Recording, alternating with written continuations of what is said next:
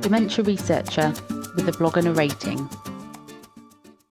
Seeing as it's near the start of the new academic year, and as I'm in the final stages of my own PhD, I thought it would be the perfect time to start a new blog series all about demystifying the PhD. What are they? How can you find one? What would make your application stand out? These are things you'd never know about a PhD until you actually do one.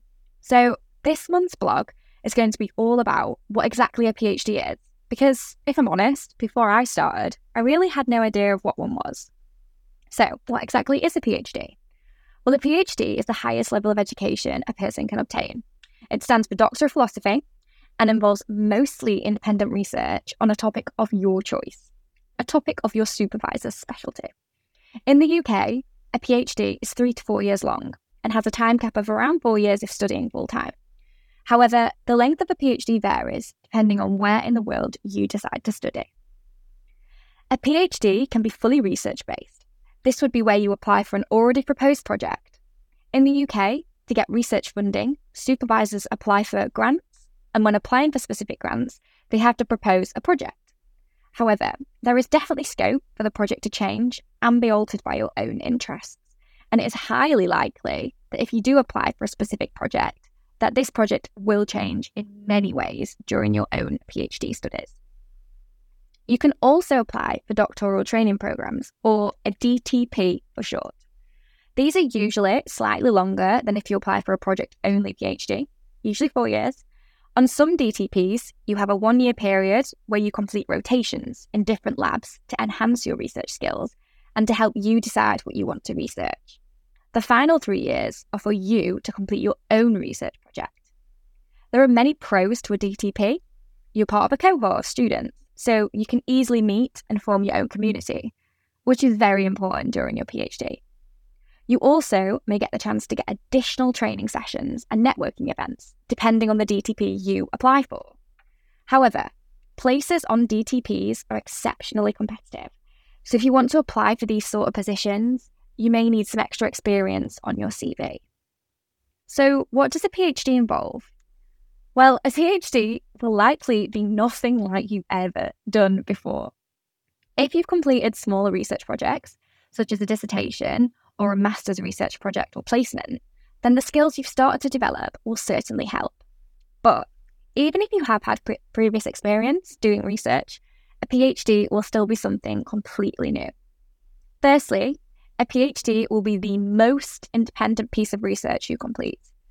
The amount your supervisors are involved will differ between research groups, but it's likely that you'll come up with your project ideas independently, create hypotheses independently, plan the methods to be used to collect data, do the data collection, do the analysis, and write up the work independently, with some form of input from your supervisors along the way.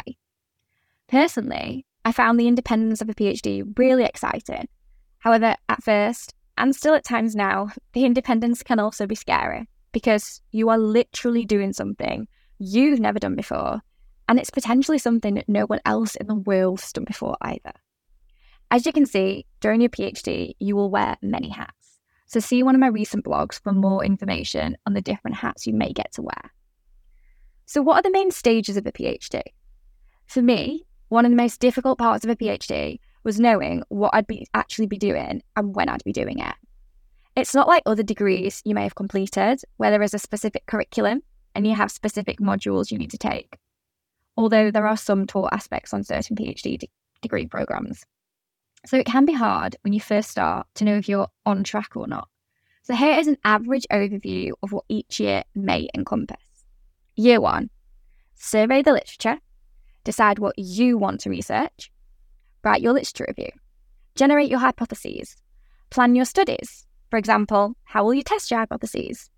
You may even begin training on specific techniques that you wish to use in your studies. In the first year, there may also be important ethics modules and research skills modules to take. Importantly, at the end of your first year, you'll complete your confirmation review if you're at a U K-based university.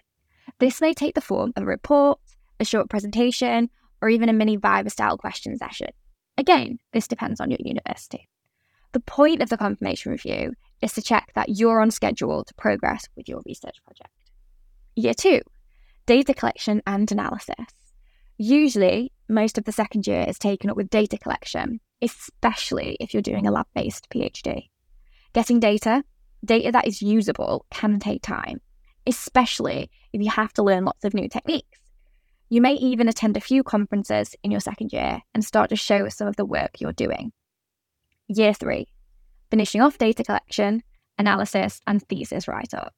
As I said, data collection can take time, so don't be too surprised if you're still collecting some data in your final year. I've heard from many people that some of their best data was collected towards the end of their PhD. In your final year, you may also do a large amount of analysis. Once you've collected all that data and done the important analysis, you'll need to write it up into a thesis that is assessed by an internal and external examiner. Once you submit your thesis, you'll be examined in your viva.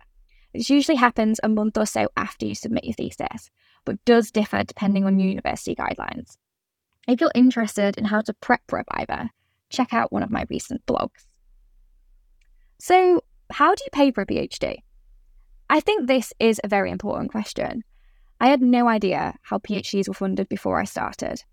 I never really saw a PhD as an option for myself, as in my head you had to pay for them yourself, which I wouldn't have been able to afford. But did you know that many PhDs are actually funded? In the U K, many people completing a PhD receive a PhD stipend. A stipend is a non-taxable payment that you may receive during your PhD. The amount can differ depending on who you're funded by. However, the current minimum stipend you would receive if you're funded by the U K Research Institute, or the U K R I, would be around eighteen thousand six hundred twenty-two pounds full-time. But remember, stipends funded by others can be higher or lower. If you are accepted onto a studentship project, or D T P, then your university fees are likely to also be covered by the project funding. You can also choose to self-fund a PhD. If you self-fund, you'll need to pay for the tuition fees, approximately four thousand pounds per year in the U K. Additionally, you'll also have to pay for your bench fees, and these can range in price from around one thousand pounds to ten thousand pounds, but are likely to be higher if you decide to complete a lab-based PhD. People may decide to use savings for this, work part-time, or may be eligible to apply for a doctoral loan. So I hope this blog has given you a little more info about what a PhD may look like if you think you want to complete one at a U K university. Be sure to check out ne- next month's blog, which will be all about how to find PhD projects, or D T Ps. Thank you for listening. Join the Dementia Research bloggers and share your own views.